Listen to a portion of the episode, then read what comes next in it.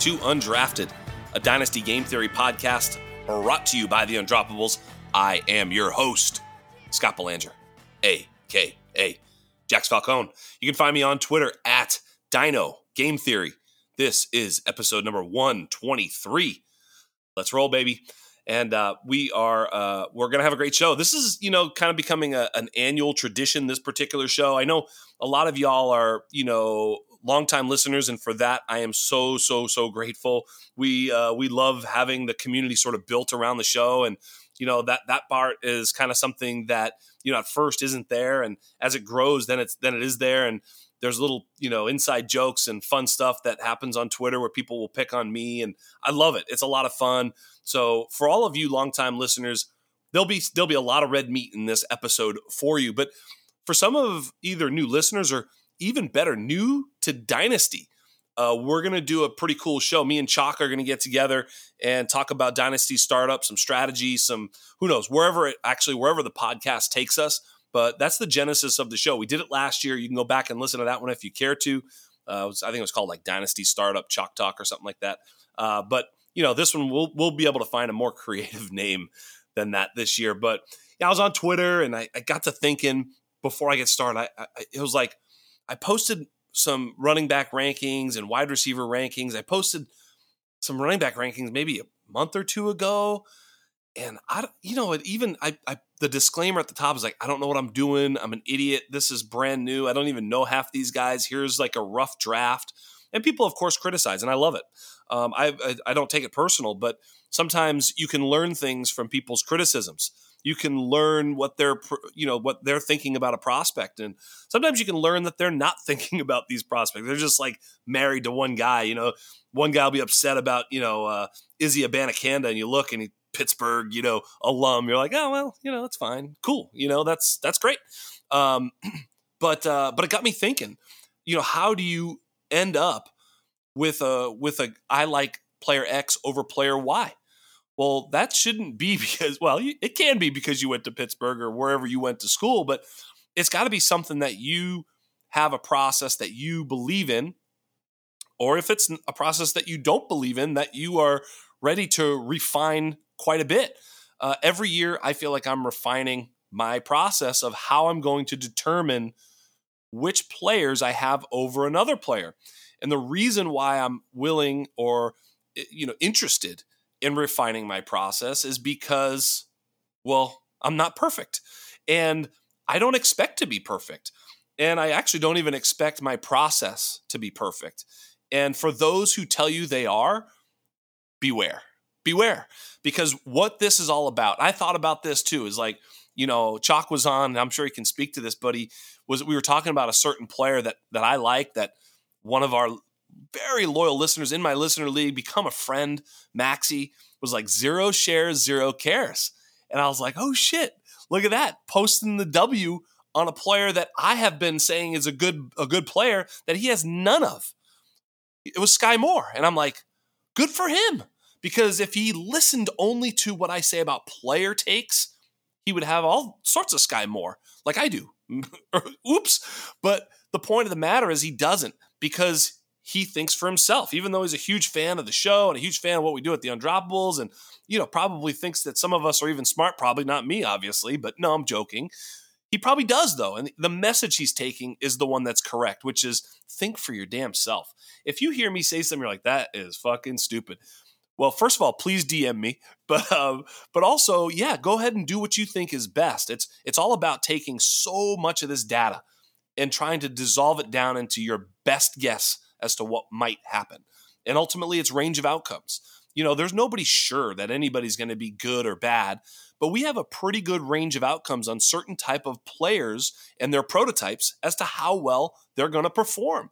You know, the, the process that brought me to Jalen Tolbert last year, I'll probably look at because you know, I did say for a lot of the reasons that made sense. Hey, a, a wide receiver stepping in, a, a, a high powered offense on you know the opposite side of CeeDee Lamb, that could be a very fruitful fantasy spot. And you know what? Noah Brown actually was pretty good for a little bit, and Michael Gallup came back and did some things. Jalen Tolbert was a bust, but the process that got me there, not entirely busty. some of the reasons that Jalen Tolbert, you know, probably flamed out small school, lights were probably too bright. Maybe just, you know, he, hey, he had never been in any big games that we know of, right? So ultimately, maybe it was just a little bit too big a chair for him. And maybe we should have seen that coming. Maybe I should have seen that coming. I'm going to look at that and, and, and try and look for those types of, of, of landmines. With a player like Albert O, actually, I'll do that over and over again. I evaluate that process and I will do it again and again because I believe that the process that led me to Albert O is, is a good one. The fact that Albert O doesn't fire is the chance I was willing to take and, and mentioned it. Uh, and it's okay. Uh, but interestingly enough, last year, that same process that got me to Albert O when we did the uh, uh, mailbag episode right around this time last year with me and Michael P. Duncan, uh, he he had some uh, tight end sleepers that he recommended, and of course they were awful. Oh, poor Michael P. Duncan. No, I'm only teasing. They were awful, uh, but I am teasing him. But the one that I came up with was not even uh, uh. It was David Njoku. And you know what? For all the same reasons I liked Albert O, I liked David Njoku. And David Njoku hit. So the reasons given are what we should be listening to. The processes is what we should be making better. Not thinking I picked player X over player Y, so I'm so fucking smart. Yeah, good for you. Flip a coin 10 times, it might come up heads eight. Doesn't mean you're great at flipping coins. You've got to understand the process. A, flip, a coin flip is literally 50 50, and your process is 50 50. Your results might be 80%, but sorry, your process is 50 50. So evaluate the process. And uh, with all that said, now it brings us, first of all, I'm going to get my guest out here because I'm off my damn soapbox, but that does bring us to the 2023 class and what we're doing. And to do that and a whole lot more, joining me is the Godfather, the, the, the man, the myth, the legend, the founder of the Undroppables, El Presidente, Mr. Chalk. Come on out and say hi to the people. Yo, what's up, Jax? Yeah, thanks for having me on yet again. Um, as you know, it's always you know a pleasure to to be on, be here, hanging out, talking fantasy football. Um, yes, sir. Know, a couple things you said in, in, in your intro um, that just makes a ton of sense, and I was just nodding my head over here.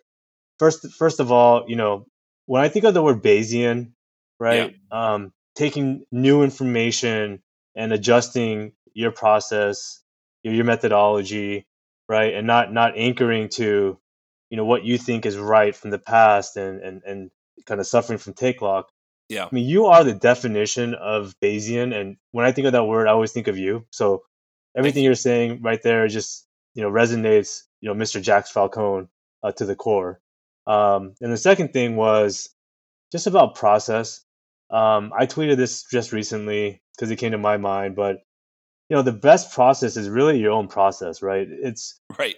You know, yeah, me, me, you, and many other you know analysts and people who who who spend a lot of time researching and and breaking down numbers and you know watching film and doing all that yeah of course you know we put the time in and and and our listeners and followers can get a lot out of that. But ultimately no matter who you are you need to trust your own gut. You need to make your own decision. And everything that you say i say or anybody else says is just another data point yep. right? We're not speaking right. any truth and yep. really the process and someone i think someone asked me well what if i don't have a process what if you know i don't even know what i'm doing or whatnot well your process is getting all the information from everybody you respect putting that into your computer in your brain and you decide something that's the process I mean, if you're right? at that point, though, you probably should just pick the coolest names. I would think, right? like, just go with Izzy Abanikanda and like Tyjae Spears and be like, "Fuck it, that's what I'm doing, man. Those names are dope. I'm going with it." Exactly. But yeah, I mean, you know, because uh, you know, ultimately, if you miss on a prospect because you listen to somebody else blindly because they said it was a good prospect, who else do you have to blame but yourself?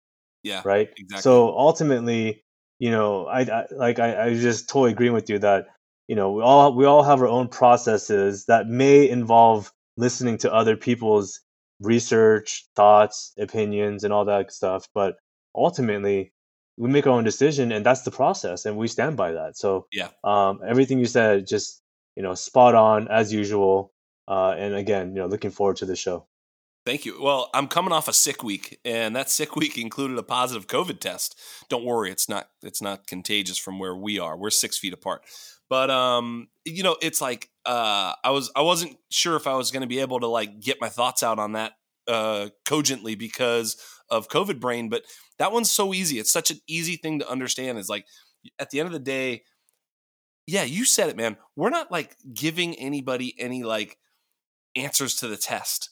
The answers to the test are impossible. Like they're literally impossible to know exactly what happened. You'll because you'll hear everybody was right about somebody, right? So, but not eh, not somebody was right about everybody, right? So it's like you know people be like, uh, you'll hear someone say, nobody knew N'Keal Harry, and somebody like, I told you N'Keal Harry was going to bust. It's like, well, of course, of course, someone did. You know what I mean? It's not, but like the entire NFL, even the NFL that I always say too, the people that fade them, you're only fading them at cost, and you only need to fade a little bit. I said it about JT when someone was like, "Oh, JT, I've got him at like RB three. I still think he's great, but you know when he was a rookie." Well, then you faded him past having him, so it doesn't matter. You could have faded him to running back three or 33. It wouldn't have fucking mattered because you have zero shares, zero cares of JT. And so it's really just liking them above where your league mates like them and above another player in the same range that you missed that opportunity cost. You know, uh, I look at the Sky Moore spots that I took, and I could have had Chris Olave in a few of them. I'm sure I passed on Olave to get you know, Sky Moore. What a fucking mistake, you know? And, you know, it's it's not that I was like, oh, Olave. I love Olave. I have Olave in a few leagues. Like I, you know, I've traded for Olave since I made the mistake. You know, like I understand. You know, it's like, of course, you know, like as you start to see it come, like shit. Now, of course, there's still a shot that Sky Moore is something and not nothing, but I think it's more likely he's nothing than something. That's just the way it goes. Like year one, if he's dope, if he's Justin Jefferson, it's not like, oh, they just need to work him in. You don't need to work those guys in. They work themselves right on in. So all that stuff too, it's like you're right with Bayesian. Like I hear a lot of people, I just start dunking on Sky Moore, and I was like a big Sky Moore fan. A lot of times I get pushback like, dude, he's in the KC offense. There's a lot of players there. It's hard to fucking break in. Blah blah blah blah blah. blah. Scored a touchdown in the Super Bowl. I'm like, that all sounds awful. You know, it's like that. That's not what I'm searching for. You know, so if you, it's like if you started fantasy or dynasty today, what would you think? Not what, what you know, what, what are my priors? So I have to make sure I protect those. Fuck your prior. Who gives a shit? Like, who really cares that I thought Sky Moore was 0.1 ticks better than Chris Olave or whatever? Like, so? Yeah, I mean, the longer the longer you hold that take, the more you're missing out on a Chris Olave or any right. other opportunity to move off of Sky Moore to someone that still believes. Yes. Right. So yeah, it's one of those situations where you just cut your losses and you move on. Right. No one, no one is going to be right all the time. Right. We're right. going to miss on N'Keal Harry. We're going to miss on Denzel Mims. We're going to miss on yes so many players. Right. I mean, I'm just thinking just random two names that were kind of on the feed recently. Yes. Right. And it's going to happen every year. And if you look at rookie hit rates in general, I mean, they're not that great overall, right. no matter who you are. So you take your losses and, and you learn from them. You adjust the process, right? I mean, your anatomy, um, just your anatomy of a dynasty, you know, top 12 running back or receiver. Yeah. I, I mean, I love that, right? Because every year you're adjusting slightly. Maybe it's not a big adjustment, but you're re- right. reevaluating the numbers, reevaluating who's in that archetype, right? And, and then you're making modifications to that process and maybe it's going to spit out the same names every single year. Maybe it's going to be different, but the important part is you're taking what you've learned, cutting the losses where you need to, and then you're improving because ultimately, when you do that, you know the, the goal and the thought is you know those losses become smaller and smaller, right? right. And you know I know you said you know 50% right, you know most of the time, or or 50% right. I mean, if you're 51% right next year, then you've already improved, right? And then right. now you're a net gain. So every year yes. you get 1% net gain I mean, just extrapolate that over time, and you know, then then you're probably in a much better better spot. Absolutely. And for those who are like ready for us to start talking about startup, let's do it because we're, we're going to litter in player takes and, and stuff like that along the way. But I'd love to, you know, get into our philosophy of starting a league and or starting, um, you know, a, a startup draft. But I'll start with a league and I will I will I will just mention a couple quick things that we don't need to harp on, and you can sort of speak to them. But like n- number one, I think right now, I think the best platform to play on is Sleeper. It's not perfect, by the way. I don't think it's um, the best ever, and I think they have a chance to get there with um, you know if they can create a little bit more. Um, you know, scoring like m- more linear scoring, like even their their field goal stuff. Like it's not like we play it with kickers too much, but like you know, in MFL you can do like every yard is worth a different like point one. So you can do a four point like four point one points for a forty one yard kick or whatever. With you know sleeper, it's basically you know I think it's like 30 to 40, 40 to 50, 50 and up or something. So like you can't even make a 60 yarder worth more than a 50 yarder or something. So it's like a little bit weird and that's fine. Like, so if you're looking for that type of level of intricacy, you do have to go to MFL, but MFL is a bit archaic and it's a little bit harder to have that social experience on it. So for those reasons, I lean sleeper just for the fact that, especially if you're running multiple leagues, it's easier to hop from league to league. It's easier to share the league with other people. It's way easier. Number one. Number two, this one is the easiest deal ever. Go league safe. Um, you know, get uh, uh, you know, get your money in league safe because it's super easy to pay out. It's super easy to see who's paid. It's super easy to be like, bro, you're the only one. Look at the fucking thing, and you know, it's easy to account. You don't have to be the one holding. It's really, really good, and certainly the bigger stakes you play, and the more leagues you either commission or play in, it's it just feels so much better to know your money is safe whether you're playing i would only play in a league with league safe um, especially if i didn't know the people. So those are two big ones i think just to set up the league to begin with. I'm sure you agree. Absolutely. Um, you know i have my qualms about sleeper but like you said it's the it's the best dynasty fantasy football platform out there. Um, i was just talking to scott fish about actually sleeper itself and some of the limitations on desktop as a commissioner yeah. but I mean, all things aside, I mean, it is, you know, it's just the easiest to use and to access and to share with your buddies and all that good stuff. And I love the one thing I do love is the league chat option or the the functionality where you, know, you could drop gifts and and yeah. memes and and, yes. and talk trash and do all that fun stuff. And then yeah, with League Safe, I would never play in a league without League Safe um, even with my friends, just because it's just a hassle, man. Like yes. you're gonna PayPal someone or Venmo them, and it's what in their bank account for the rest of the year, and then you gotta like you know asking the guy to pay you out, and maybe you know he's like spent it on beer or something, and now you gotta yeah. wait for his next paycheck. I mean, it's just weird to do that. Yes, Agreed. especially nowadays where most of us are not in leagues with just our friends. We're playing right. with people on the internet, and you know what? It's not like I don't trust people, but the fact that um, I'm just I just know, right? It's just like that sense of security that hey, I don't need to worry about anything funny. Me as a commissioner, you know, as you as you know, and probably a bunch of your listeners know, I commission a bunch of leagues. I'm not trying to hold out that money and, right. and worry about that. Like it's it's already a, it's already a headache to collect and do all That's that. Right. I don't want I don't want the money. I don't want I don't the want money. Yeah, yeah, yeah. yeah. exactly. another another another thing for me to worry about. You know, and and it's, you know it's not my money, and I'm not I'm not holding it like a like a client trust account, you know. Right. So yeah. so yeah, League Safe is definitely where to go. Exactly. Yeah. Exactly. And, and, one one one actually quick tip. This sure. this this actually used to uh, result in no fees on League Safe, but I mean now they still charge you. But if you go to fanball.com, you you deposit your money into Fanball wallet, you can hmm. actually use that to pay your League Safe league fees and you're not charged like a dollar per league you're charged like 20 cents so it's not again it's not big money savings but if you're saving 80 cents a league and you're in 20 leagues that's like what 15 20 bucks and that's another yeah. league league buy-in. So yeah deposit the Fanball, then use that account balance on league safe it's all the same company and you save you save a couple of dollars here and there. Pro tip love it um, yeah, it's just it's it's kind of a, those are kind of just basic ones, and I'm sure most people know that. But for those who don't, man, it's like get your get your league on League Safe, get your commissioner to, to switch it over. Literally, just tell them to play this, tell them to DM us. Like no matter what, we're you need to know that uh, it's pretty simple. It's the most it's so easy. I was able to do it. That's I mean, guys, it's real easy.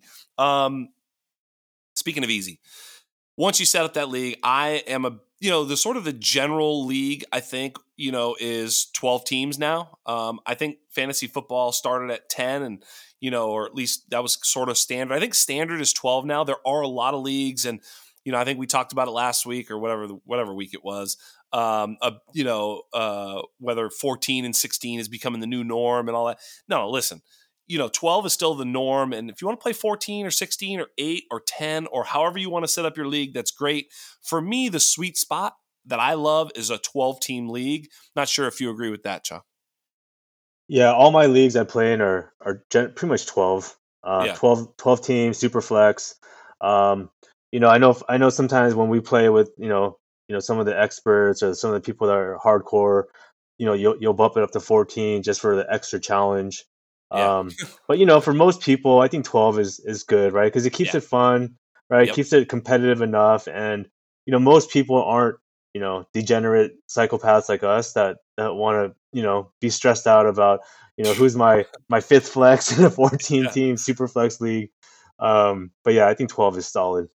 Yeah, and, and I'm of the opinion that you want to try and get to about 150 uh, starters, which is 12 times 12 is 144. That's good enough, you know. 10, I mean, 10 team league. I'm I'm just saying you're not going to start 15, but you definitely want to get to 120 there, and definitely start 12 if you're starting uh, if you're only playing with 10 teams. You know, if you want to go 120 um, with 12 teams and go 12 times 10, that's fine. But that's the that's the floor, I think. 120 total starters is like got to be the floor nowadays um, for for me in terms of players because you know once you get past you know once you get shall- more shallow than that like you know if you're only starting like two running backs two receivers and one flex like on a 10 team league it becomes stupid. You're just like I, I've got all these good players on the bench. And for me i don't like to choose between two top 24 wide receivers. I want to be able to choose you know uh, make a roster decision to start like a starting roster decision a weekly decision on a little bit of a deeper player um, because you hate to be like, dude, and I had Nick Chubb on the bench. I hate that. Why do you have Nick Chubb on the bench? Like, well, because I have da, da, da, you know, it's like, well, look, if your team is loaded like that, it's one thing. But if your team is loaded like that and you're also playing in a shallow league, it's just frustrating and silly. Um, you know, it's kind of just a, a luck ball at that point, you know. So I don't like playing luck ball. I like to play a little bit of skill ball. And, you know, if you get some injuries, you have to trade and deal with it. Otherwise, you know, that type of thing. Does that make sense, Chuck? Yeah, no, uh, uh, you know, traditionally I, I was more in like the 12 team leagues, you know, start 10. But Mhm. yeah, I mean, I realized it's too much variance and like it's too much luck and you know, you know, guys like me and you or you know other fantasy gamers, you know, that are like pretty sharp, right? That that punishes us, right? Yes. And, and we build on depth, we build on you know finding like really good players and gems and building those solid teams top to bottom, Yeah. Right? And and Yeah, if you if you if you drafted Isaiah Pacheco and hit on Zay Jones, but they never play, what difference does it make? exactly, Right? they just sit on They're, your bench. they're never in your lineup. Who cares? What are you going to trade him for a third? All right, cool. That fucking sucks. But if you have to play three or four flexes and you're deep and you're like, I have you know I have Lockett and Justin Jefferson and Courtland Sutton, and then I also dude Zay Jones saved me this week because I play him at my third flex or whatever. You know, it's like that's cool. You know, you look at your team. You've really built a good team with some good decisions, and to me, that's more fun than and, and, and look, studs still carry because I've I've I've had teams. You've seen it, man. We we play in the 14 team leagues, the the the listener league, and the Dynasty Game Theory Invitational, where you're playing some real shit bags at the back end of that of that uh, of that league. And still, if you have like just dudes run away with it, Justin Jefferson, Christian McCaffrey have these huge weeks. You can have almost take a, z- a couple zeros and you still can win. So Yeah. it's not like you need them, but if you have them there, you can really build a strong team, and it's just more enjoyable in my eyes. I agree. I absolutely agree on that. Now, if you're so for me, it's like okay, so call it somewhere between 120 and 150 total players. 120's got to be the base. You know, um, you know, so 12 times 12 is really perfect. I love it. I love Superflex. I'm with you there. Tight end premium, very very simple. Tight end premium is you just add a a, a, a bonus for tight ends catching the football in one fashion or another. Now, I've said this a million times. I'm going to say it one more time here. It's a broken record. Half PPR, half point per first down is my absolute favorite. Chalk may disagree, but when he does so, just remember he's absolutely wrong. you know what? Yeah, you know what? It's, it's weird. Like I, I, I generally play uh, full PPR. I do the tight Yeah. end premium. Yeah. But um, but yeah, I mean, you know, and I know you. You're the guy that, that has those, like the small scoring quirks, you know. And I think I think my main issue is I'm not being Bayesian, Bayesian here. Is I have so many leagues that are like the chalk standard, right? It's like Yes. 12 team, start 10, full PPR, tight end premium, super flex. And if I add one or two leagues that have like the jack settings, the Jax Yes. leagues, right? Yes. It just throws my it breaks my brain. It's like, Yeah. wait, is that league this way? It's half PPR and I'm trying to like project out if I'm going to win this week or what I need and I have to do like some like, you know, next level calculus to figure out, you know, what I need to win. Um, that's the only reason I don't traditionally play those is because I have so Yeah. many damn leagues that are, you know, the, the way I play it. But no, I, I, I think the way that you, you outlined it, I think it makes a lot of sense. It makes it more fun, right? When you have it interesting just makes better players score better. You know what I mean? Like I've all, I, I, you know, I've said it a, a million times. You know, it's, it's fourth and two, and you catch a three yard pass. It's a pretty big catch, man. It's a pretty big play. That's a Yeah. big play, man. It's third and eighteen, and you catch a thirteen yard pass. Well, dude, that was a dump off. That's just nothing. That's honestly, it was, it was just nothing. It's nothing. Yet the in your in your scoring settings, that's thirteen is one point three plus a point is two point three, right? It's a pretty Yep. big. That's pretty big number. And your scoring, the other one is what? Uh, 0.7, right? Mm-hmm. Yep. No, no, no, no, no. One point three. Sorry, right? 1.3, 1.3, yeah, 1.3, yeah. 1.3. One point three. So two point three and one point three. You know, if you if you take the half point away from you and give it to me, which is what would happen there, they're basically the same.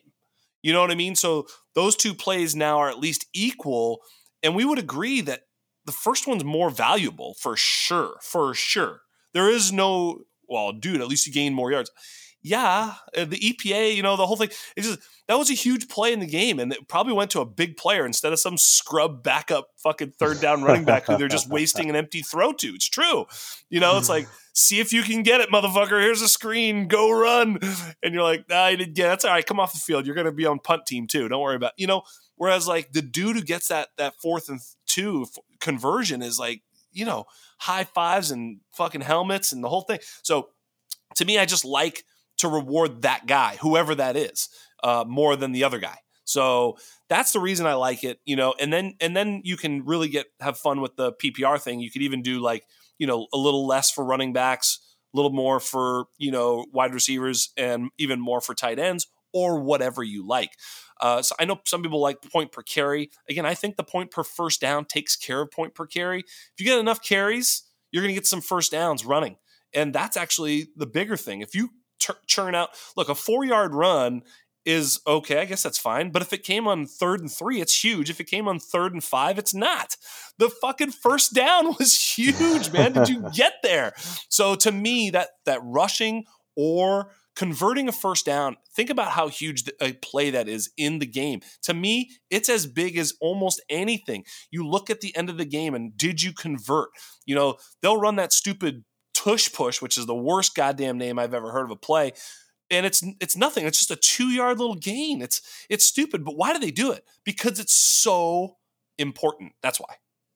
Yeah, I mean, and your scoring would be what 0.7 for that. Exactly. It's 0.7 because it's huge. Fourth and two, you get the two yard, whatever. It's a, it's a big play, man. So yeah, I mean, we're running that now. Hopefully, they outlaw that. Um, you know, because it is a dumb, it's a dumb rule. I mean, you know, you, you, hate to see rugby happening like that. I mean, you know, the the whole getting over the line there with the you know fourth and inches sometimes is a little bit murky anyway. You don't need to add like a, a, a scrum to it just to fucking displease your audience while we're at it, did you see the XFL um, onside kick rule, which I think we should adopt? I, have been saying this. I I thought of that idea, and when they did, I was like, "That's exactly the idea. That's the idea." Have you seen it? Yeah, I did. That was, that was pretty cool. That was a, that was a wild finish too. Yeah, Like that, the end of that game was wild. yeah, Um, but I, I do like that concept, right? Instead of doing this random onside kick that has, I mean, there's really no skill involved. I mean, I guess the kicker, right, kicking the ball really funny, but there's no Yeah. skill involved in that, right? Yes. Like, Can your kicker kick it really funny? That sounds stupid. It's like, come on. Yeah, Yeah. I love the conversion. It's just like because there you go. Like, you know, it just put it's put, and people will be like, "It's not fair." What if one team has Patrick Mahomes? Like, yeah, exactly. That's the whole fucking point, man. It's like, yes, yeah, it's so good. So I I- I love that one. All right, so we've got twelve team. Uh, you know, one quarterback, two running back, three wide receiver. That's six. A tight end. That's seven. A super flex.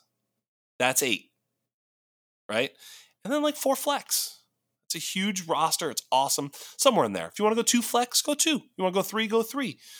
Four is just super fun. It's a lot. It's deep. It's fun. You're gonna be like, oh shit, I need some dudes. I'm playing some guys. I'm playing a backup tight. I play Tyler Conklin in my one of my flexes. Let's go. yeah, right? You yeah, are. Yeah. You're playing him. You're like David Bell. A big week this week. Let's go. Get him in there.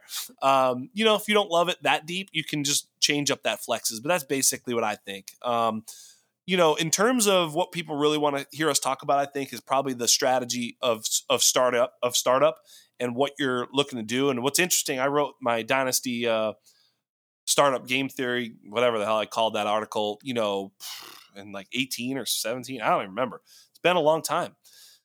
And you wrote The Art of Dynasty, uh, which is awesome and a must read on theundroppables.com. Um, go check that out, seriously. Mine's on there too. Probably have to dig a little further because it's way the fuck down there. But anyway, um, and and you know what? Things have changed since even you wrote yours, which was more recent than mine. Am I right? Yeah, yeah, a lot of things have changed. Um, I mean, maybe not a lot, but yeah, de- definitely no. processes have changed, and you know the way we approach the game um, definitely changes, and you know the landscape of position, the positional landscape has changed quite a bit too, right? Whether it's quarterback, of course, running back, right, um, and even wide receiver. So yeah, uh, I think it's a good time to revisit all that. Yeah, one of the biggest concepts that's changed for me, Chalk, um, from when I wrote that is I used to say late round quarterback in all formats. I used to say that because it was true back then actually because you know the the the quarterback 3 through the quarterback 18 eh, not that much of a difference, right? Not that much of a difference. Maybe the quarterback 1 you had some you know some some outlier you know Peyton Manning seasons, but really once you get out of a few like a couple of top tier dudes, there was a lot of parity between quarterbacks four, five, six and quarterbacks 18, 19, 20. It was kind of like you were really just kind of drafting one of the same guys. So why reach up there and get them? That right now has totally changed.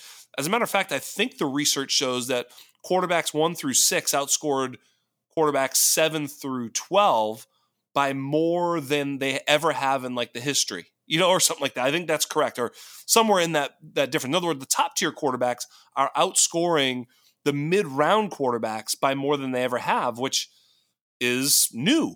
Um, so for that reason, um, I have now changed, and and you want to try to secure two of the top. Well, if you can get it, two of the top six, but two of the top eight to ten quarterbacks in Superflex do you agree with that take now? Yeah, you know, I'm sure many of your listeners are probably, you know, jaws gonna hit the floor when I say this because me and you are, you know, known as a trade back kings, yeah. right? I mean, you know, I think you kind of started the movement, and you know, I, I kind of jumped on, and I, I really pushed the movement hard, and you know, everybody knows that, you know, that's that's what I do. But I think it kind of goes to your point where if you're lucky enough to land a top four pick maybe top five, even top six pick in Dynasty Superflex startup. Uh, you know, when you when you randomize the draft order, if you're doing yeah. hundred yard rush or whatever, for you to trade back and miss out on one of those elite quarterbacks that fell in your lap, I could probably guarantee that you're not going to get the deal that is actually going to benefit you or that would match what you would what you should or could get fast forward three months oh, later after the start yeah. of it, right? Like exactly. if you sold, for example, if you got Patrick Mahomes, yeah, right, you got 101 in a startup draft. Patrick Mahomes, like you don't, you're drafting before the draft even starts, right? Like yep. you're already locking it in. If you traded back to the back of the first round, early second, you got like a 2020 first, 2024 first, and you know some other stuff.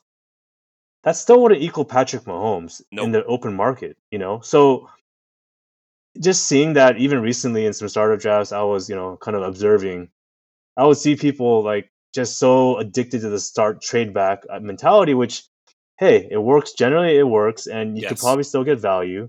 But I literally saw people trading back out of that top four, you know, pick range, for, for going into like, yeah. yeah, for like getting Daniel Jones on top to yeah. trade back to like, you know, a back end quarterback one or, you know, uh, you know, beginning of the second round plus Daniel Jones for a top four pick. And it's like, oh, I got another sixth round, seventh round pick out of it. It's like, yeah, but you got Daniel Jones. Like, did you actually think about who you're getting in return for that pick? Like, there's no way you're going to be able to flip that back and get Jalen Hurts or, you know, Lamar Jackson or Josh Allen or whoever whoever your top four or five or J- Joe Burrow, right? Once you lose that quarterback, to get that quarterback back, like it's probably near impossible, and you're not going to be able to afford that. So that's right. You know, so yep. trading back is still, I think, relevant and still a good idea depending on the circumstance, but it's not a lock lock it in. I'm trading back every pick I have and just accumulating picks down the line because you're going to miss out on something really good and you're not to be able to buy that back. Yeah, exactly. And and I think the idea is like now you have to go into every draft first and foremost in a super flex draft. And I would actually argue even in a uh, one quarterback league, I would still do this same thing I'm about to say, which is to I need to know where all the dope quarterbacks are before I do shit. you know what I mean? Yes. Yes. Like yes. I'm not doing shit I'm not trading nothing until I know where I'm at. So like if I'm at the 1.01, okay, I've got Mahomes. Well, I need to I don't I'm not trading the 101 for the 10 whatever. I'm trading Mahomes for whatever I'm going to get wherever I'm getting. And yep. so that's the way I got to look at that. And right now, if you hold Mahomes in any superflex league, you know, I've heard, you know, Scott Connor was on Matt Kelly's show and I absolutely loved it because I, you know, I've done Scott on this show and I've been done on his show and the whole thing we've like talked so many damn times and I love it. And then it was cool to hear him talking with Matt Kelly, who's another friend, and two great dynasty minds. And they had such a fun conversation. I just wanted to jump in. I love it when that happens. And I hope that's what's happening right now. People are like, I want to get in that conversation. It's so much fun. Um, and that's what they were doing. Well, you know, the, he talked about if I'm holding Patrick Mahomes, I'm not selling him. Like, it's not how much. Like, you could give me like eight first round picks, and I'd be like, yeah, but I don't have Patrick Mahomes anymore. I, I don't fix my quarterback position because I have eight first round picks. I still I still need a quarterback, you know, because I, I want to win the fantasy league. Now, so it's like if you want to sell, if I'm selling Patrick Mahomes, you're like, I'll give you Jalen Hurts plus two first round picks. Like, well, okay, now you got me thinking. Of course, you know. So within a tier of guys, yes, it starts to make sense. If you say, I'll give you Patrick Mahomes, I mean, you, I want Patrick Mahomes. I'll give you Dak plus a second. It's like, no, get the fuck out of here. What are you talking about? Like, you know, it's not enough. So you have to understand that it's once you give that guy up, you don't have him anymore. So I'm not giving it up until I know where I'm at. And for that reason, I even said in in the in my article, I think I haven't read it in a while, but uh, but I would say it now too is like trade back as look if you trade one spot and pick up profit, do that and do that again and again and again and again, and just go to the last tier one quarterback. Well, great, great work, you did it. You know because that is awesome. You just got a bunch of value and you still ended up with you know uh, Burrow. Well, fuck, that's awesome. You know you picked seventh. You just traded back seven times and got a, a first round pick every time. Not going to happen. But if you could, that's a good move. But to trade out of the 103 and get, you know, just trade the pick away and move into the third or fourth round and picked up, I got this guy's first, is, you know, is, is next, is 24 first, is 25 first, and like his fifth round and eighth round picks. It's like, dude, no, no, no, no, no. That, that wasn't enough. That didn't get you where you need to go. So that used to probably be something that you could consider doing, but I don't think so anymore. Having said all that, um, once I, I identify those quarterbacks and where I'm at. I just want to try and get two of them. So sometimes you'll notice like, you know, maybe there'll be four or five go and like Lamar and Trevor Lawrence and Dak and Deshaun Watson are falling, right?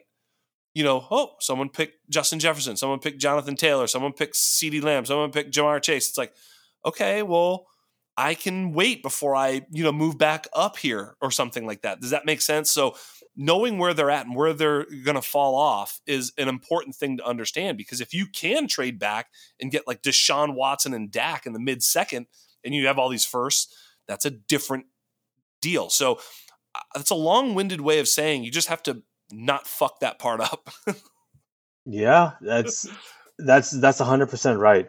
Um you know, if you can if you can trade back and walk away with Dak and Deshaun in the second round, whatever, right? You, yeah. lucked out. You lucked yeah. out. But if you start seeing, you know, I mean, let's say you got one quarterback, and then you start seeing a Dak or Deshaun falling into the second, mid second. I think Dak's going mid second. Deshaun's going late second. You trade up. You, right. you move up from the third That's or the right. fourth round, and you send your second 2024 second, you know, or you do a pick swap or whatever, and you trade up and you get that quarterback, lock it yes. in. Um, because especially in this landscape, what I'm seeing right now is it is so hard to get a quarterback. I literally yeah. had a startup draft where I ended up with Dak as my QB one, which is okay, cool. I you know fell into the second, fell into my lap, lucked out. I missed the Deshaun by one pick. I was tilting, right? Because I was trying to trade up desperately. I couldn't couldn't get the move you know, and I was probably being a little stingy, right? Pulling the chalk squeeze. Chalk squeeze. Missed, and I missed it. And then, you know, fast forward six rounds later, and then I'm looking at Dak and Mac Jones as my quarterbacks. Right. And how bad does that feel, right? And then, right. and then I'm scrambling for my QB three now because Mac Jones is my QB two. Right. And then I end up with Desmond Ridder. Right. And I'm like, Ooh. and I'm like, okay, cool. I have DK and I have DeVonta Smith and I have Godwin, I have JT, and I have these studs, but my quarterbacks are boo boo. Yeah. And and now I'm scrambling, asking every league mate, hey, can I get this guy? Can I get that guy? Can I get this guy? No, no, no, no. Right. Like nobody wants to give up anything. Right. And now I'm like thinking in my head, should I just be desperate and trade for Jared Goff? You know, it's like yeah. you know, it's like then you're at this point where you're just like desperate just to fill a void. And what I'm seeing in the market is people are holding these quarterbacks because there's very limited number of them right now that are like yes. actually trustworthy. Yep. And they're starting to see like, oh shoot, if I keep Joe Burrow or Justin Herbert for the next ten years, I'm pretty good. Why would I move them? Yeah. What? what you know? What, how does this what, would I move them? Me? Yeah. Yeah. I'm just gonna be chasing another Joe Burrow for the next five years with all these first, and we're gonna probably miss on. Yeah. yeah. you may. You, you know, it's not like Joe Burrow comes around every single year. I mean, if if he does, it's one a year, and it's not you easy to hit. get him or determine yeah. which one it is to get him in the first place. Yeah, yeah. It's, it's, harder to understand which one it is too. Like you know, we know Bijan is Bijan. We know that JT was JT, or at least some of us did. Um, you know, and um, you you you know him when you see him, right? These are these are clear cut guys. You're not like I'm not sure if. Uh, this Bijan's going to work out in the NFL. He may, may bust out. It's like probably fucking not. That's how running backs are. They're very easy to see. Quarterbacks, it's like every year we f that up, or you know, and it's very hard to tell coming into the draft. So you know, you don't know. You could pick Bryce Young thinking he's the guy, and he may not be. I don't know. I mean, man, oh man, these are tough. These are tough picks. I'll tell you, the quarterback picks are tough.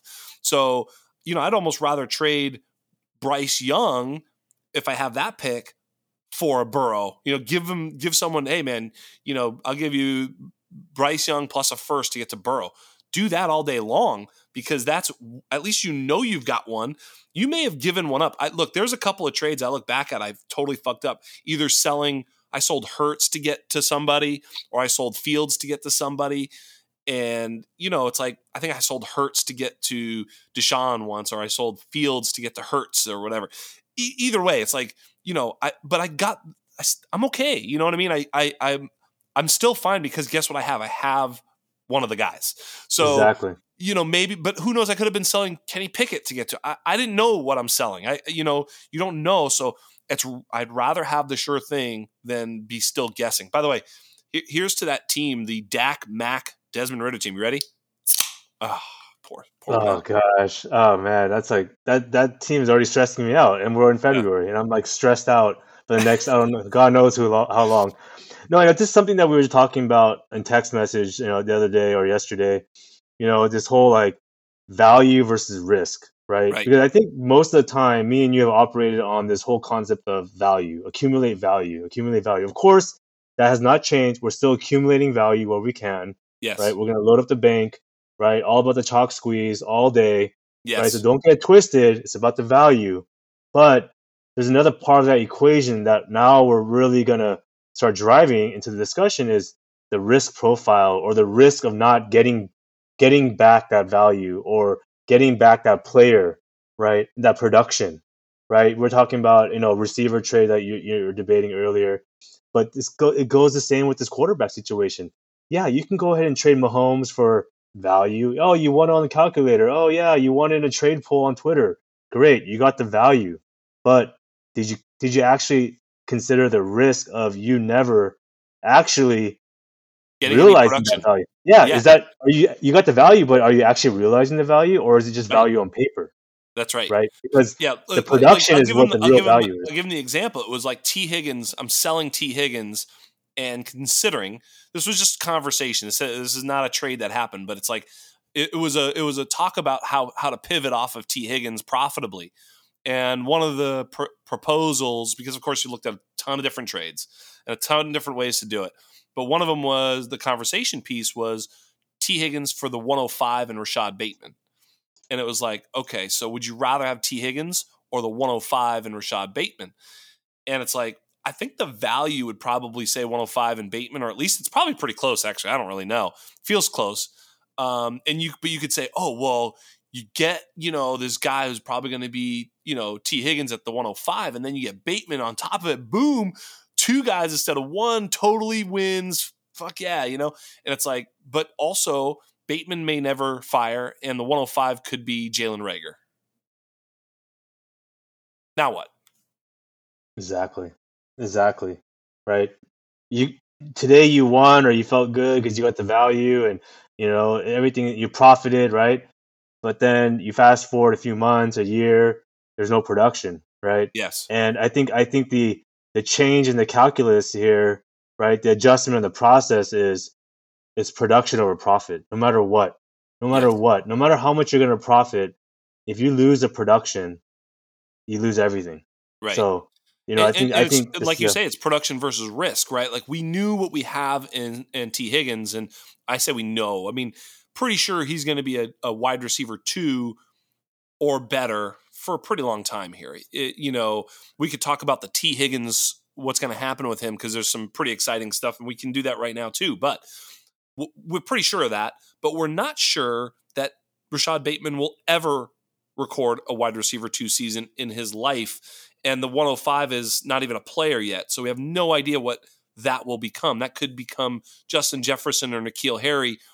Literally, the, the, they were both taken at the 105 in many drafts. So you know that that's what you're looking at, and you can't be like, no, no, I'll t- I'll get Jefferson. Don't worry, man. I'm not going to take the wrong guy. It's like, well, you might actually, you very well could. You don't know. Yeah, so I mean, and, yeah, and, and like yeah, like I was telling you was yeah, you make that trade is you, either hope you get Tee Higgins and then you profit on top yeah. because you had Tee Higgins plus whatever else you got in the deal, or you trade that pick for the another Tee Higgins type of producer, right. right? Which is easier said than done, right? But easier said than done. You know, if you don't have a plan in place to make the next move, right? Yeah, and, and then again, right? Like someone like yourself, right? You're very good at lining up the next move, right? One move, may, probably not the end game, right? You probably have another right. move lined up your sleeve, and you know you're ready to go, but you know most people aren't thinking that many steps ahead right? And they're just kind of playing dynasty on a day-to-day basis paycheck to paycheck and yes. and that's how you get in trouble right? I mean and i and i'm only speaking from experience yes. you know because i've i've won my fair my fair share of trades today yes and then tomorrow i look back and i'm like oh my goodness i really make that trade? Yeah. like i'm looking back at some of these trades i'm like why was i doing that? Right. Because and then you know, if you if you if you go back you're like actually I understand why i was doing that but that's stupid now. Like, yeah. and so there it is again from the from the open. It's like understanding the process of the trade is more valuable than understanding, you know, I won that trade, dude. Put it on the thing, it won 58 42 fucking on a poll or whatever. It's like, sure, that's good. And that's part of it. You certainly don't want to cede value in every trade. You don't want to lose every trade 35 65. Not suggesting that, but a, a, trade with a plan is the only trade to be. And, and, and I was thinking while you were talking, that's why it's also very exciting, or excuse me, it's, it's more uh, fun uh, to be in a league that has uh, a lot of activity. You know, a lot of people who are engaged because just because you're going to make a series of trades doesn't mean you're going to fuck over three different people in a row. It means that you have a plan to be like, you know, I'm going to trade the the the Tee Higgins for the Bateman and the 105, and then to take the 105, turn it to DeVonta Smith. Now, everybody, and maybe everybody's happy with that. Everybody is, and you're happy too because you needed an extra wide receiver or whatever the you know whatever the fuck it was, whatever the answer to the riddle of your team was, or what you were trying to accomplish. But you weren't just like, dude, do you think I should trade Tee Higgins away? It's like, well, why do you want to do that? like, what what are you doing? I mean, I know that you asked too right away. Was like, what else did, did I have? What you know? Because you know, I I will come to you with trades. You'll come to me with trades, and seldom do I do we say like yes or no. I mean, sometimes it's just a value proposition, but oftentimes the the next question, and, and we now know it too, but it's like you know, I send the team because like, you need to see what I what I'm doing here. And as soon as you see the team, go, oh yeah, dude, I see. You fucking yeah, do that because then you go here. And you know, we have so many of those conversations, and seldom are they about a singular trade, but more about the direction of the team and why you would make certain moves to get to a certain place. Yeah, I mean, because I was yeah, I asked you what else you got, and you're like, you showed me the roster, and you're like, oh, I have 102 and 103 and 106 and 107 and 108 yeah. and 109, and I'm like, okay, well, you have all the picks already, like, you know, yeah. like, do we really need to add another pick no. so you own the entire first round? Like, yeah, that's fun, yeah. but then then we started talking like, what's the next move, and you know, you know, yeah, so like, you know, and I saw your team, and you know, it's one of those you know Jax leagues with 12, 12 starters, right? So you have four four flex spots, and you know you got some maybe some like some holes in the in the flex spots. So of course you got to show up the depth. So you're looking to maybe break up Higgins and, and get a couple more pieces to fill in, you know, some of those other spots. And hey, that's right. that's good process to think that way, of course, right? But, but then it it's the also like move. that's right. But yeah, the wrong move for what you're trying to get to. And yep. you know, looking at your receivers, you had you know Amon Ra and you had Higgins. I'm like, well, you kind of want to keep that, you know, because yeah. like that's that's like some league like week winner, right? That they can win you a week anytime, right? It's just together, also, also, roster stability. Like you want to talk about, you know, the, the the the and let's do it right now because here's the thing. First, those quarterbacks, if you can secure two or three top level quarterbacks where you've got that, then you can set it and forget it for the most part. I mean, obviously you got injuries and you know suspensions and things happen, but for the most part, you're just going to be able to play those quarterbacks forever. The second most valuable spot in your dynasty team are your wide receivers. Young stud wide receivers. And I say stud, I'm talking about, you know, guys who will put up wide receiver two performances uh, per, on a season on a season basis. You know, WR2s in the NFL or better who are young. if you have as many of the think DeVonta Smith, DK Metcalf, Garrett Wilson, you know, all these guys, Olave, right? The guys who will put up those types of numbers, CeeDee Lamb, Justin Jefferson, obviously, you know, Amon Ra St. Brown, Tee Higgins, right? These types of players are most likely, after quarterbacks, to retain long term value. And nowadays are very likely to deliver weekly stability as well. So they give you both long term stability as well as short term stability, weekly stability in your lineup. And of course, fantasy points. So, like, you know, you if you can just have that, maybe even with a stack, a Burrow Higgins type thing, or a, you know, right? That that that is the absolute start because the running backs are window dressing because they're they're they're they're going to depreciate quickly. They're going to get hurt. They're so fragile you know, and I don't mean fragile like, oh, look at the poor baby fragile little guy.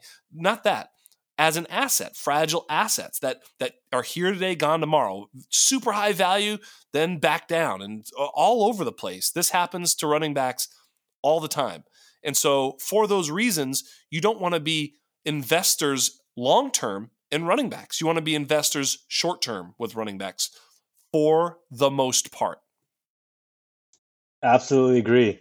Right, last year was the first year I, I, I finally came to my senses, and you know I, I went complete anti fragility, right? You know, shout out to Shawn Siegele and Ben Gretch who really brainwashed me into you know understanding the truth of running back fragility, like just like you yep. said, right? Like it's not that oh it's a poor baby and you know it's a it's a piece of glass. It's well, kind of too, right? Because the position itself, running backs, they're prone to get injured. They're just gonna get put in the meat grinder, and that's just the short shelf life they live. And once they hit that age apex, it's pretty much a cliff, right? It's an age cliff.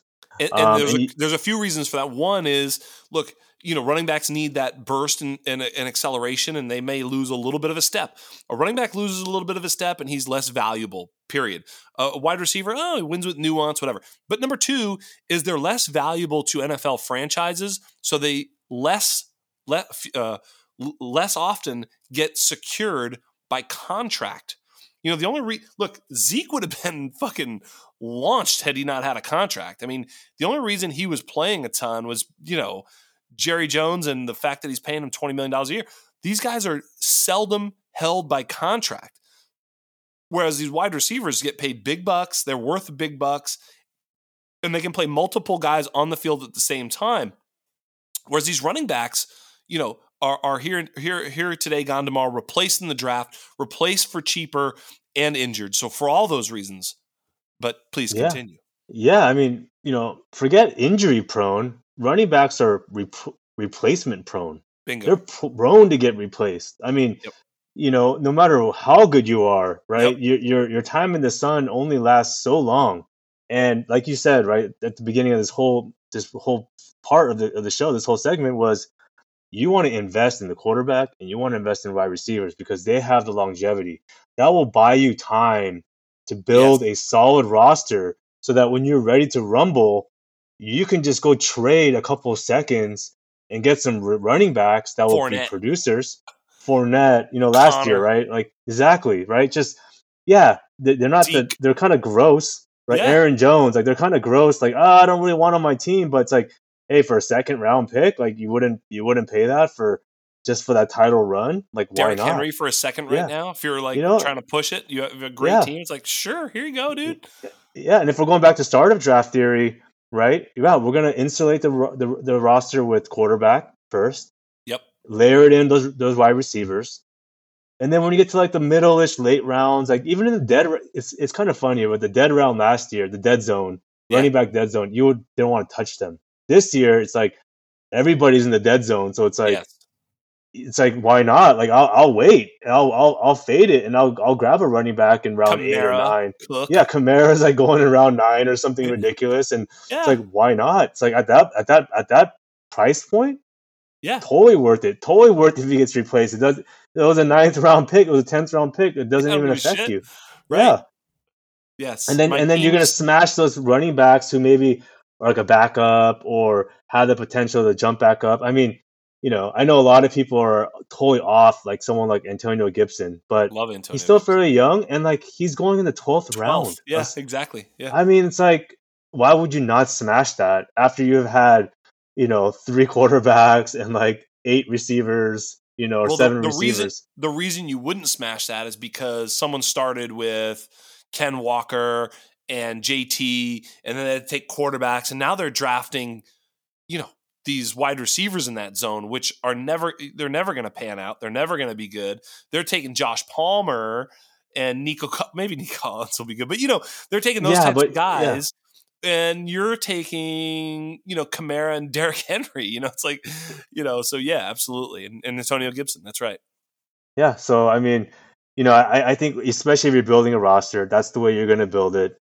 You know, you know, if you're in a startup draft with 2023 picks as kickers. Yeah. Um, I know we didn't really touch on that, but yeah. you know, good one. You know, everything I'm reading, and I haven't really done my my rookie homework yet, but the one thing I'm starting to come around on is how deep this running back class is. And again, when I first looked at the numbers, the production profiles of these running backs, I wasn't like enamored by it. I wasn't like, oh, they're jumping off the charts, but listening to smart people, right? Like kind of adjusting the process a little bit, digging a little bit deeper. I'm like, you know what? there's probably not like these elite studs all over the board in the running back position, but there's probably going to be some guys that are like going to be serviceable producers, right? We talked about some running backs before the show started, right? And I feel like you know grabbing some second round picks, right? Some mid seconds, you know, kind of sprinkling those in into, into your roster.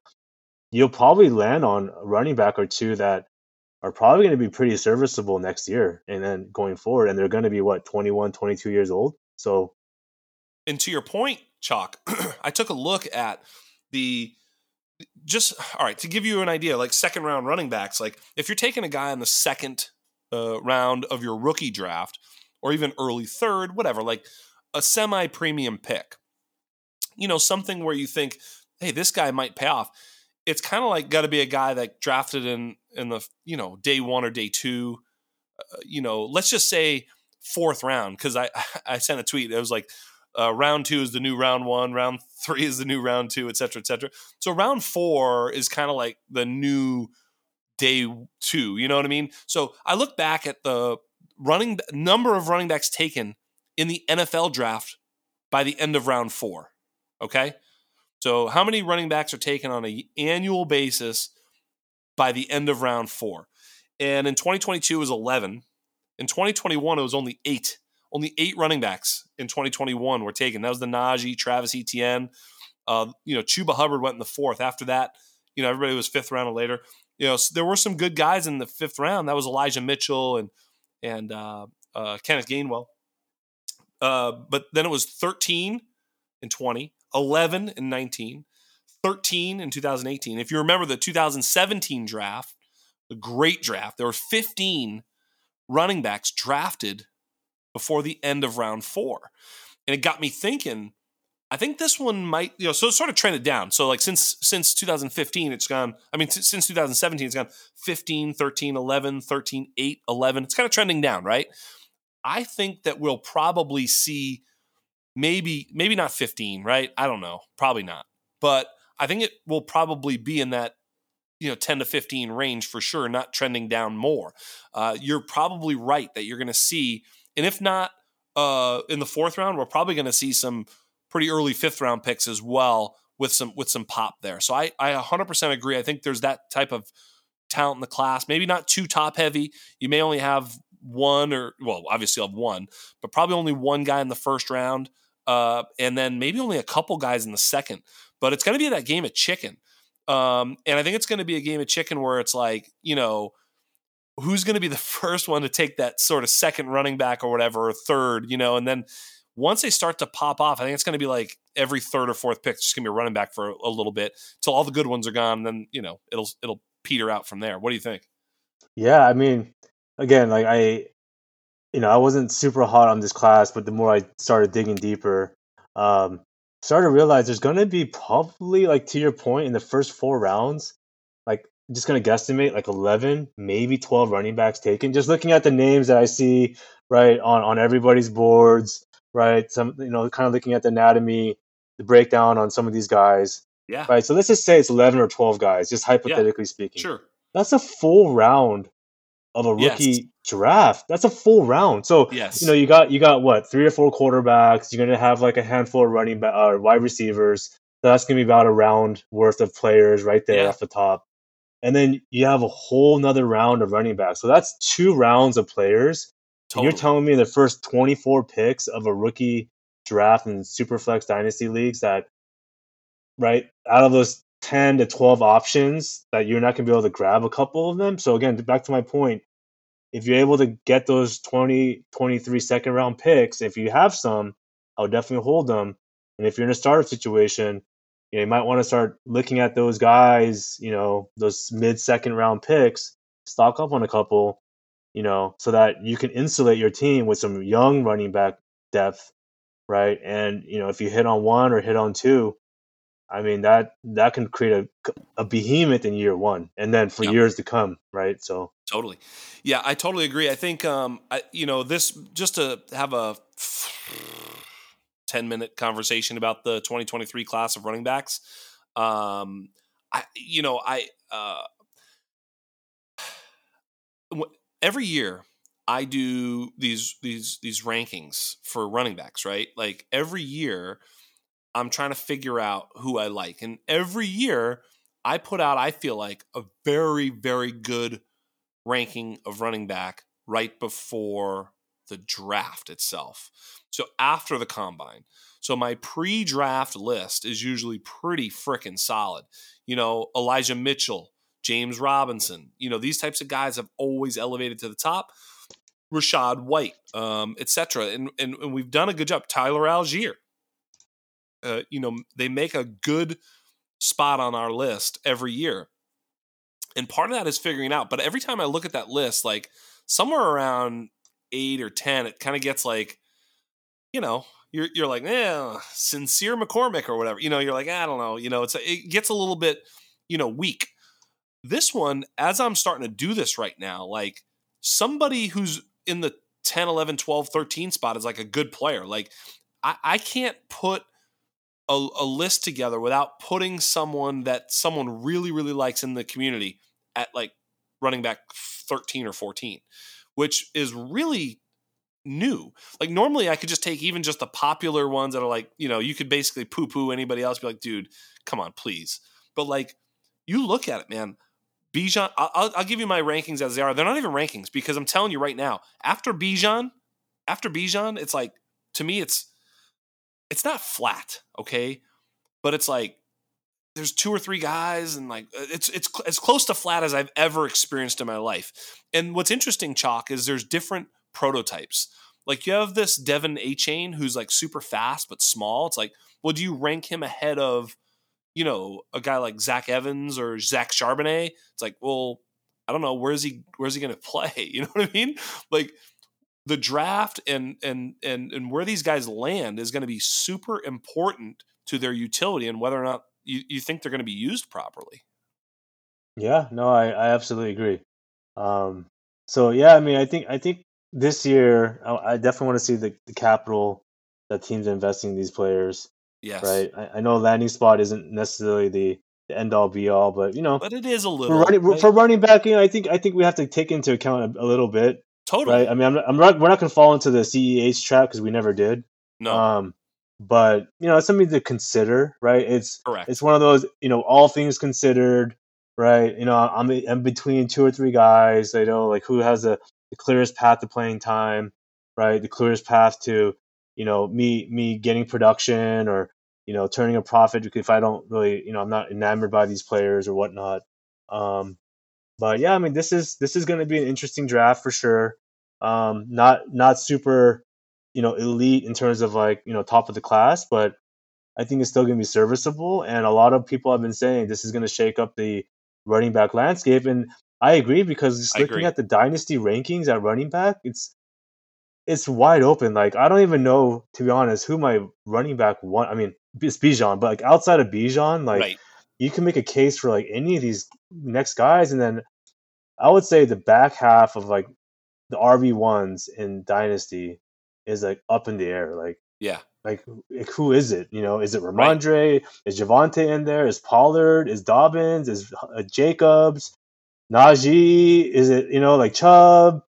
Like yeah, and, and what's interesting that, you know? about that is like who like you know especially the back half of that. It's like you know what if Cleveland drafts Bijan Robinson? Like I'm not saying they will. I'm just saying like you know all of a sudden you look at it and go oh shit, what if Minnesota drafts Bijan Robinson? Well, you know, you could start filling in the, the names. what if New England drafts Bijan Robinson? It's like Rhamondre, you're like, uh oh. Like, I, I, know he's not the only one, but like, what if um, Denver drafts like Roschon Johnson or like Kendre Miller? And you're like, uh oh. Or Zach Evans. It's like, huh, oh, well, you know, like in the third round, they just take a guy. You're like, you know, it's like all of a sudden there's competition for Javonte and he's hurt and he's coming back. And it's like, uh oh, right? Baltimore takes Kendre Miller. You're like, oh, wait, is Kendre Miller good? Because now all of a sudden J.K. Dobbins has fucking, you know, company. So these guys are going to land in places and really potentially hurt someone that doesn't seem like they could get hurt from the draft. And you don't know which one it's going to be because they could also land, it's like,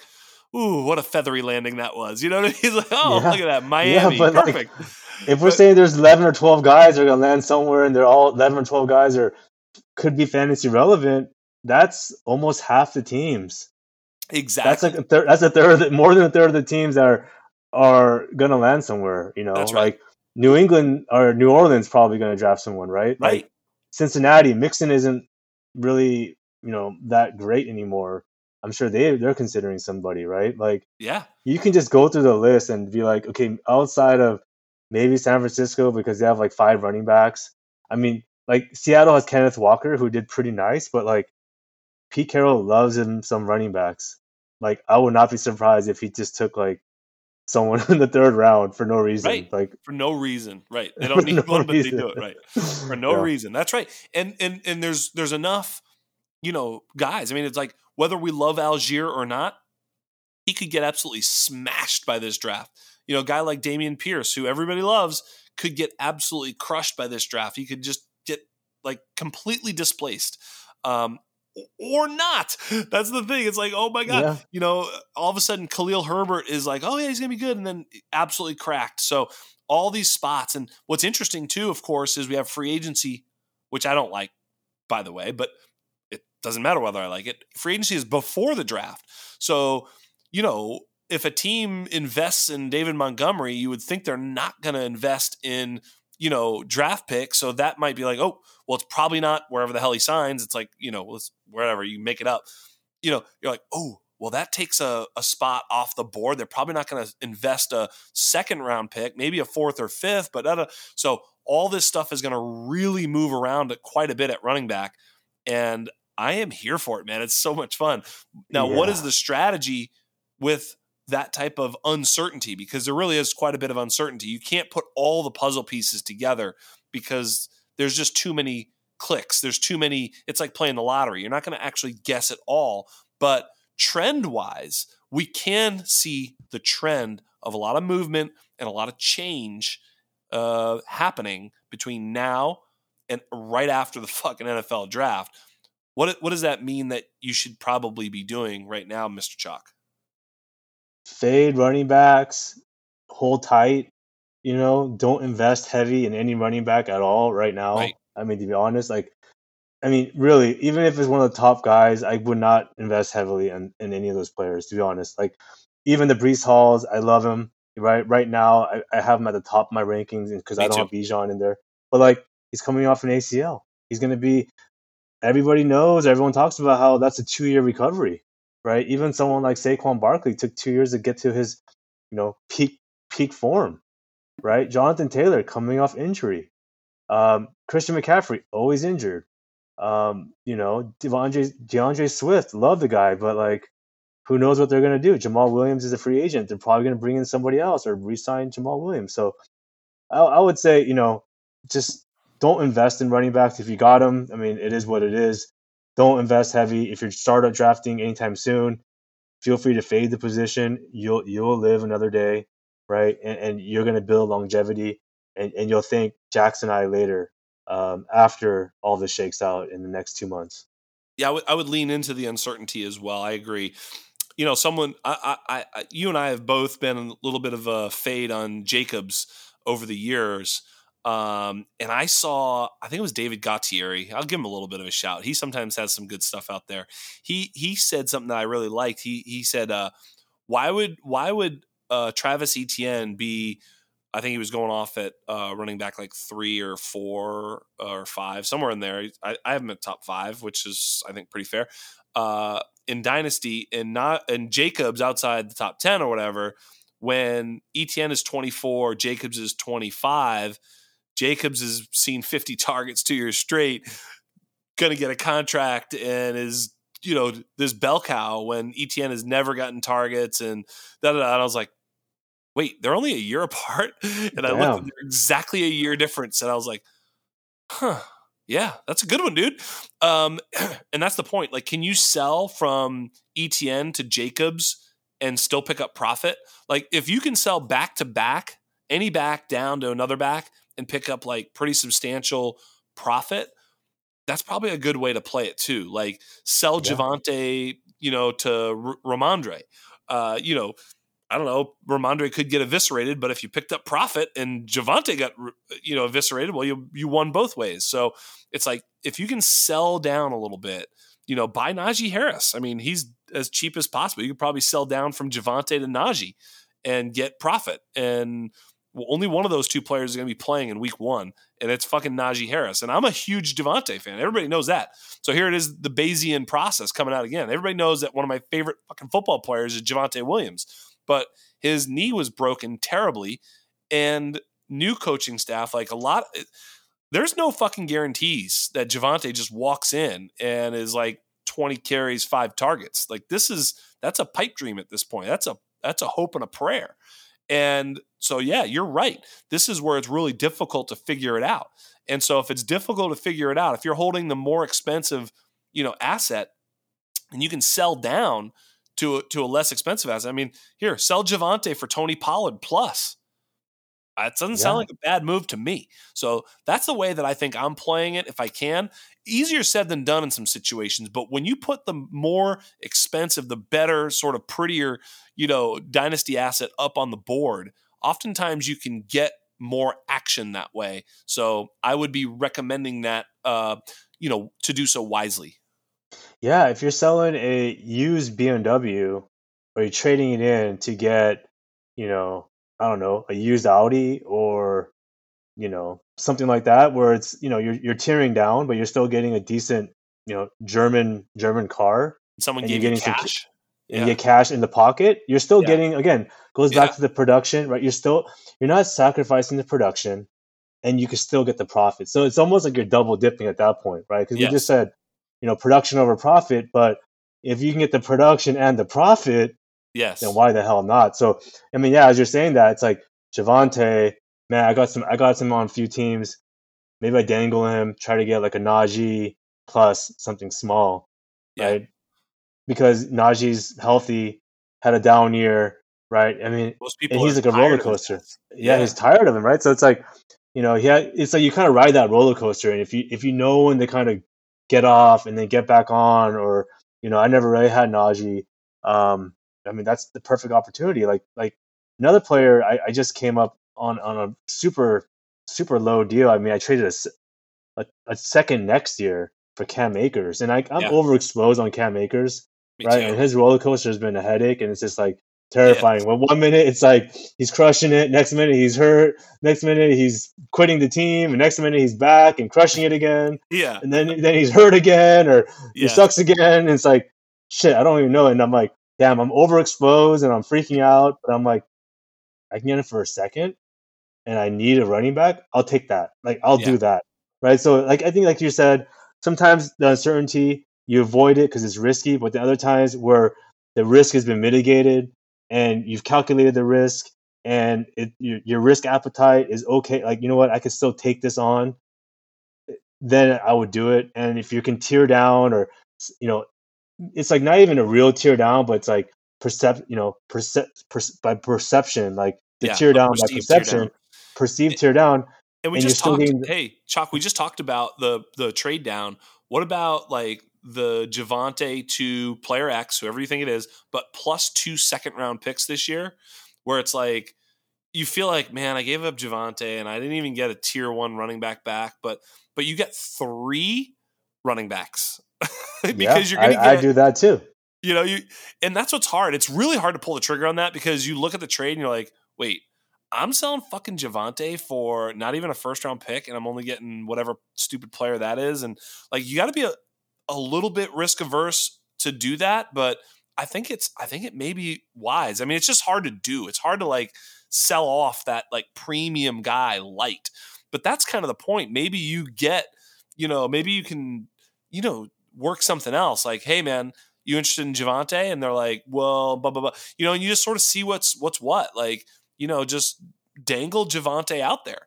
Uh. Dangle, you know, Saquon out there. I don't think Saquon's in any danger because he's about to get the bag. So maybe that's a bad example. But like, I'm just saying because he's so high, like Travis Etienne. You know, right now Etienne to Jacobs although the Jacobs owner is probably pretty smitten with themselves right now, but you know, whatever. You get my point. Etienne to D'Andre Swift you know, maybe I don't know. You know, I don't know which one of these guys is is going to get company in his backfield, and I just don't know what the profit you can expect or get when you're trading some of these premium running backs. But generally speaking, when the running backs are at their highest value, is the absolute best time to sell them. So I just look if I if I'm holding any of those premium backs, I know it's hard to sell on them, but if you can get another close to premium back, a guy that has at least a, a shot of becoming a premium back again, or you know whatever.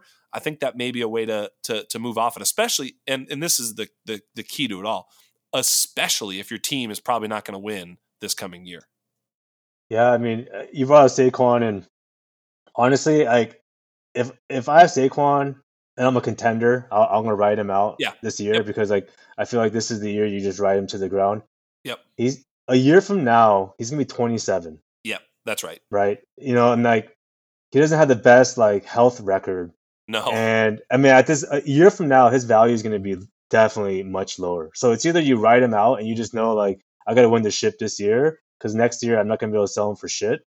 Um, or if you're like, oh, I'm not that competitive, I'm moving him like for as much as I can. I mean, I'm, I'm not saying sell sell low and like like cheap out. I mean, ride him out right. maybe like mid season, then you like pull the trigger and you know you get you get a decent haul for him. But he's a running back that I, it's on my you know sell soon list. Like you know yes. before before before everyone gets smart because if you wait too long, everyone else is gonna know it too. Oh yeah, he's turning 27, and you know look at Zeke and Mixon and Dalvin and, and Kamara, and I don't want any of those guys that are 27.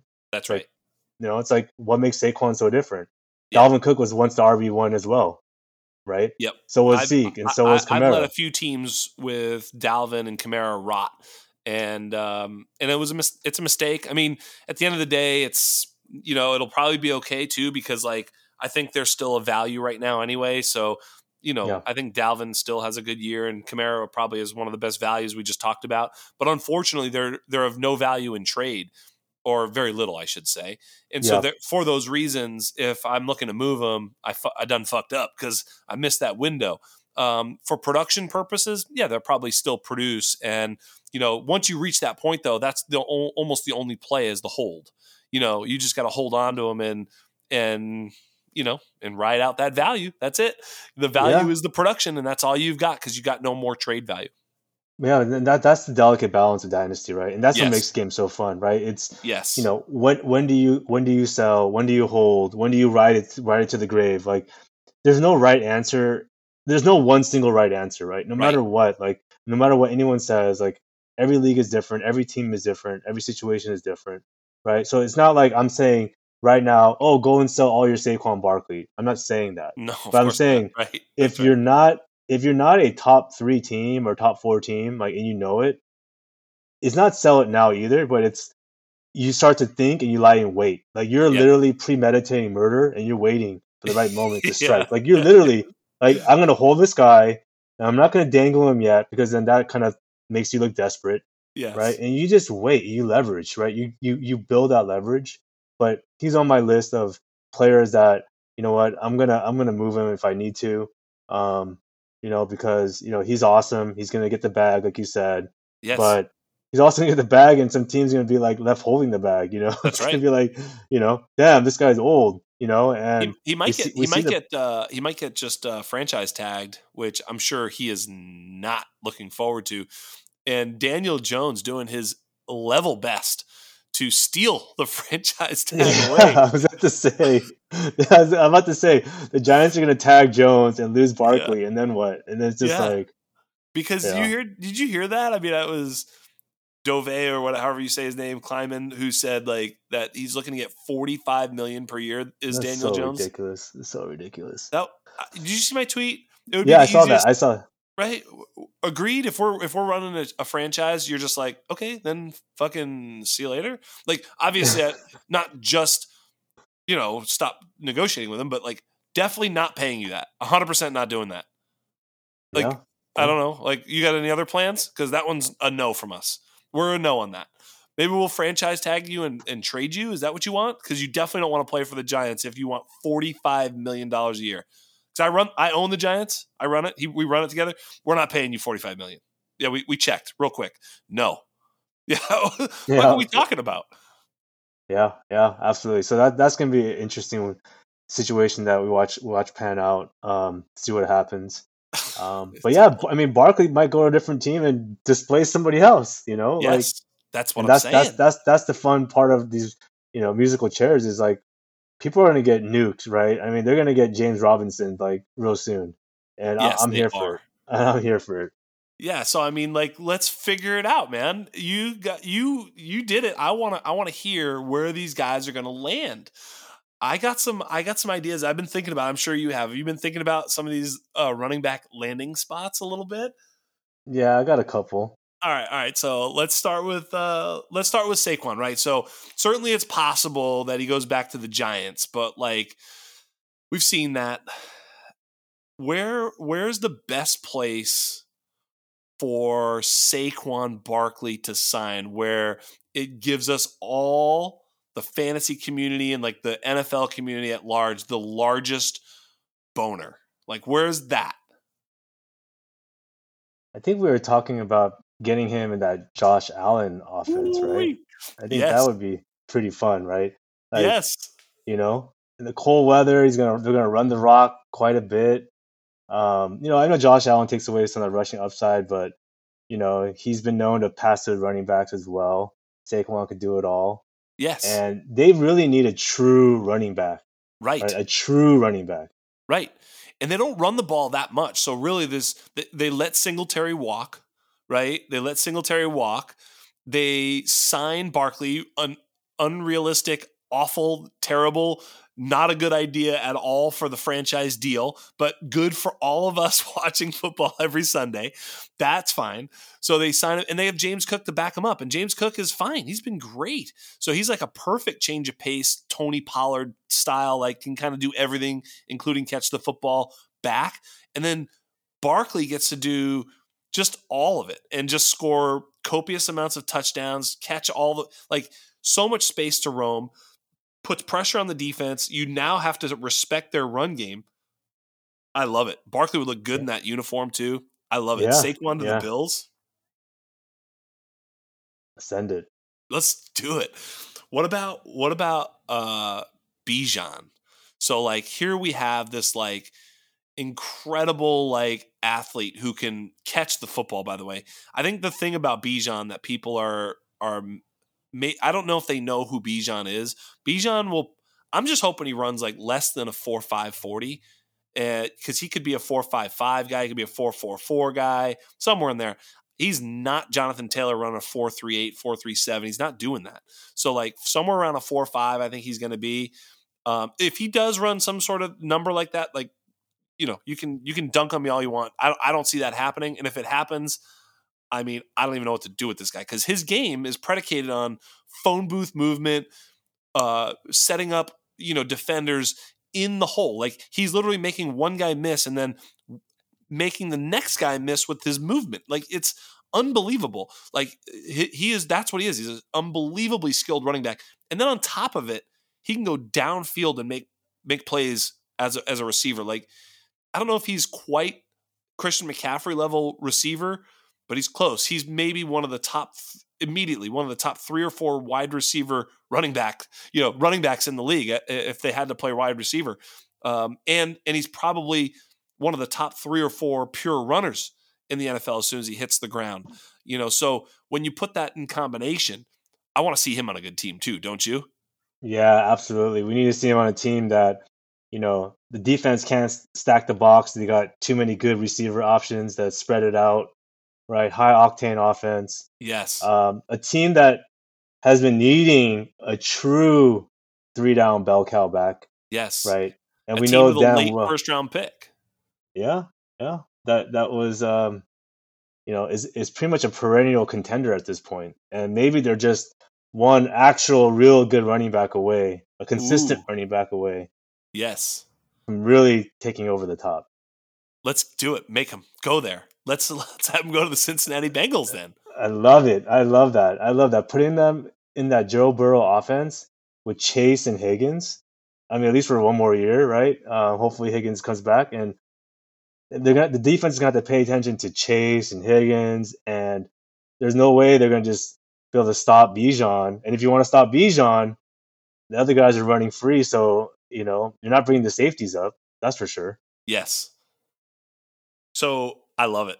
Dude, Bijan with Joe Burrow and this whole thing, like they they if they had that type of a weapon on a rookie deal for like the next five years and just pair him with Burrow and Chase and potentially Higgins, I don't know what's going to happen.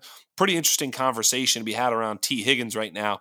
And I was thinking about it, like one of the things when you and I were talking about that trade, which is always good to talk it through with a friend about a trade. I looked at Tee Higgins and I was like, you know, he's kind of maybe plateaued as a as a wide receiver too in fantasy.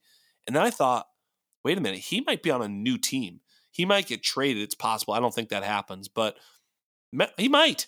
But he's certainly going to be signing a big monster contract next offseason. Like that's happening. Period. Yeah. He's going to get a monster deal somehow, some way. And when he gets that monster deal, it's either going to be in Cincinnati or somewhere else. I know that's obvious, but it's like if he gets the monster deal in Cincinnati, they're not going to be like, well, we just brought him in to like keep the targets. He might grow here, but if he somehow ends up as the alpha somewhere else, I think Tee Higgins is arrow up no matter what going forward. So that Big was time. my reason for not necessarily wanting to get off Tee Higgins too quickly. Um, so moving to another free agent who we both fell in love with, but Miles Sanders. Uh, can I open another beer and pour one out for Miles?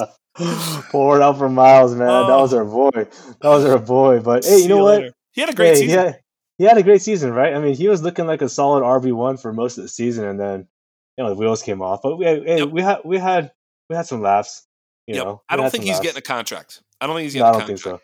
Well, so I mean, he's going to end up somewhere, yeah. but it doesn't really matter. But I don't think he's back with Philly, which means there's a there's a hole in Philly. And there's also a hole in Philly where their offensive line makes gigantic holes and they run that RPO. And I, I have a, a back that I think is a bit underrated. He's certainly underrated as a pure runner, and that is Damien Harris. What if the Eagles went out and spent a small amount of money, won't take them much, little two year, $10 million deal on Damien Harris and let fucking Jalen Hurts put it in his belly? I mean, good God, that power uh, and tackle breaking when he really only has to beat one guy because Hurts is going to hold one of the linebackers. Like he's going to have just rips of runs. I mean, this is a guy that I think they need. They've got Kenny Gainwell, could be that thunder and lightning. Dude, tell me I'm crazy about wanting Damien Harris and Philly, dude. I'm getting excited. No, I love I love that move. Like you said, he's a great pure runner. Pretty underrated in that regard. Yeah, he had nice hands. Yeah, he got nice hands too. I mean, if he yeah, needed if he that, to. right? If he has to. Um, but yeah, I mean, the RPO with Jalen Hurts that just make one guy miss, right? With those holes, it's yeah. I mean, it's it's wheels up, and you know what? When when Damien Harris had opportunities, you know, he did pretty well for himself, and yes. that was in New England. You put him in an offense like the Philly Philadelphia Eagles offense with with Hurts and uh, DeVonta Smith and AJ Brown. I mean, that that's a that's a real well rounded offense. That, that's yeah, exciting. Dude. Right? I mean, it's kind of funny because he's not like this tier one back, but like over Monty or Jacobs or Sanders or anything, I I would rather have him in that role because they don't really need a pass catcher. They don't need some sort of high priced guy. They just need a, a dog. And this guy yeah. is an absolute freight train going downhill. He's a great downhill runner. You know, I just think he fits in perfect in Philadelphia. That does mean our poor boy uh, Miles Sanders is on the outs. Where's he going to end up? I mean, I think he's going to end up in the XFL. Can't believe I said that, man. Can't believe I said that. Oh, oh yeah. man. What, yeah. What's the what's the top team in the XFL? We could place bets on on whether or not Miles Sanders ends up with them. I don't even know. Put put him in um that DiNucci Josh Gordon offense. yes, dude. I heard Hakeem Butler scored a touchdown. That was exciting. Oh man, that's awesome. Hakeem yeah, Butler, I mean, yeah, Hakeem Butler 101 apologist paying off finally. That's where all the washups can go. Yep, and I think uh, Jacob stays with the Raiders. I think it's boring, but I that's where he's got to stay. They're going to get like, aren't they going to? Are they going to get Aaron Rodgers and Josh Jacobs and Waller and the whole thing? And that is that all going to happen there? You think? And Rodgers is going either to Vegas with with to pair back up with Adams, yep. which would be exciting. Jets, right? Or the Jets, yeah. It's one or the other. I mean, that's at right? this point, it's one of those two. Yeah, feels solved. Yeah. And then the the Green Bay Packers are going to roll with my boy Jordan Love. Yeah, man, he's to dunk on you all season. I'm here for it. I do have a nuanced take, a pragmatic take. You guys want to hear a pragmatic take, a one very nuanced, you know, split the difference take. I think Jordan Love was an absolute train wreck coming out of college and had zero chance of of succeeding. Uh, and I thought it was a fucking awful pick by the Green Bay Packers. But I do think that however you could have played Jordan Love, they played it perfectly because he hasn't been asked to do anything for. Is it now three years? Like, is it three? Yeah, yeah, it's fucking crazy. yeah, I mean, yeah. at least they finally get the benefit of that rookie deal. Woof. Uh, yeah, right. So, I mean, it's really just a bunch of nonsense. It doesn't matter for them at all. I, I you know, if he ter- if he turns out, they're gonna have to pay him immediately. So it's really it's terrible. But the the nuanced take I'm gonna say is like, I think he's gonna be average. like, I don't think he's going to be a complete and utter train wreck, although that is in the cards. And I don't think that there it's in the cards that he's top 12 or anything like that. Like, that's not. Yeah, I, that's not happening. If that happened, I'd be like, fucking full fledged hat tip to you, Mr. Jordan Love. But I do think like it's possible that he's like, oh, oh look at that. Yeah. Okay. Yeah, he, he, I'm sure he'll have a few good weeks. I have him. Yeah. I have him on one team. I think I I got him on waivers or something ridiculous. Yeah. I have him on one team. I'm just waiting for any moment to like ship him off for a second or anything. Oh, just dude, right? Yeah. Away. Yeah, it'll, happen. He's gonna be the starter, Yeah. name the starter. As soon as Aaron Rodgers Yeah. gets traded, you might be able to sell him for a first, dude, to some fucking idiot in that league. yeah. I mean, it's hard. I mean that that league's hard to trade. Ironically, it's hard to trade a quarterback, but Yeah. you know. So, we'll- so I we'll think see. Jacob stays with the Raiders. Monty, I don't. I, I kind of don't care where he goes. I think Monty's overrated. I think he's good. Like he's good. He's good. Nah, he's he's yeah he's so he's cool. He's cool. Yeah, I mean, fine. you know, eh, whatever. I mean, Yeah, whatever, I mean, right? he'll probably be in the NFL still. He'll probably go to like I don't know Carolina with Carolina. Chuba Hubbard or something. Yeah, something like that. I mean, right? he's They- basically D'Onta Foreman. I mean, it's the same shit. yeah, same guy. Whatever. Just the Same guy. expensive D'Onta Foreman. Yeah, get him exactly. high price D'Onta Foreman. Yeah. Yeah. All right. So the last one I want to do is is uh, Jahmyr Gibbs. So Jahmyr Gibbs is like, I mean, oh my god, we we we want to see him. Me and Chuck talked about this one beforehand. We want to see Jahmyr Gibbs do his very very best Jerick McKinnon impression and go to the Um, Kansas City Chiefs. Who's not Who's not here for that? Oh God, man. I mean, Dude. like like we were talking about, we saw what Mahomes did to McKinnon, right? And we're talking about Pacheco and how Pacheco just smash mouth, you know, gonna run up the middle and punch you in the mouth. And Jahmyr Gibbs doesn't need to do any of that. Right. He Yes. can just he can just he gets to he gets to just do all the fun shit like run routes and like be a little slot guy and all over the place and he can run the football too obviously. He, he would be a big play machine and it doesn't really matter if he's like because like one of the criticisms right now is like well what if he's 198 and 195 what if, if he's like just the the the lightning to Pacheco thunder on the highest powered you know highest volume passing you know team in the in the league and like it's just all like creative screens and jet sweeps and all these cool ass plays that Andy Reid comes up with and all the awesomeness and like I think he could be an absolute stud. And he his his fantasy, you know, sort of ceiling might be limited because of Pacheco if he's the grinder, but honestly, it, it's you know, McKinnon had two uh running back RB1 overall weeks uh, in a row. So dude can definitely get there uh, with this offense. I think it's an absolute an absolute home run. Let's somehow find a way to get Jahmyr Gibbs drafted to the Kansas City Chiefs in the second round. Please, God, do this for we us, need, you? we need that. And imagine how fun rookie drafts are gonna oh, be. yes. Oh my god! Like, cause you know most people are saying he's gonna be a 104, like more or less, right? Maybe 105 if you need a receiver. But like, yes. if he goes to Kansas City, It, it's, you know, yes. you know he's gonna be in the conversation for top three. I mean, Yes. Bijan locked in at one, right? We're probably going to Stroud at two. but yes, we're gonna. Be, there's gonna be talk about should you take Gibbs at 1.01, dude? it's gonna be ch all over again. Give it's it to gonna me, be ch all over again, man. But but with a good what? player. yeah, exactly. He'll be what ch CEH never was. But um, how fun would that be, man? I mean, for fantasy purposes, for rookie draft purposes, for So good. argument purposes, debates, and Ah. all that, man. And you know, me and you, we're gonna have to definitely, you know, crack open a bottle of champagne on draft night when that goes down, man. It probably won't, but I do want it so bad. Of course, we can want it really, really bad. But there's a couple good ones in there. I, I like the Damien Harris to Philly. I, I wanted Damien Harris somewhere, and you you would come up with the Philly idea. I love that. Damien Harris to Philly. Let's go. He just would become. I mean, he'd be a, he'd be a monster on the ground. He'd have games where he'd just be like, oh, we can't stop Damien Harris at all because you couldn't stop Miles Sanders, and everybody hates Miles Sanders. So like, if you couldn't stop, you know, the a running back that nobody likes, what are you going to do with an actual freight train? So yeah, lots of fun stuff. Uh, the free agency is going to be upon us soon. We're going to have a lot of fun. We're going to get into the into the prospects even more. Sorry for the no show last week. This one's a little bit earlier this week, and maybe we'll do another one later in the week. So, um, yeah, say what's up to the people. Yeah, man. You know, shout out to Michael P. Duncan. Uh, you know, we threw out Damien Harris to Philly for you, my brother. Yeah. So hopefully you enjoy that take. Um, and you know what? As I like I said earlier, uh, great, great hanging out, and you know, looking forward next time to chop it up. Yeah, indeed, brother.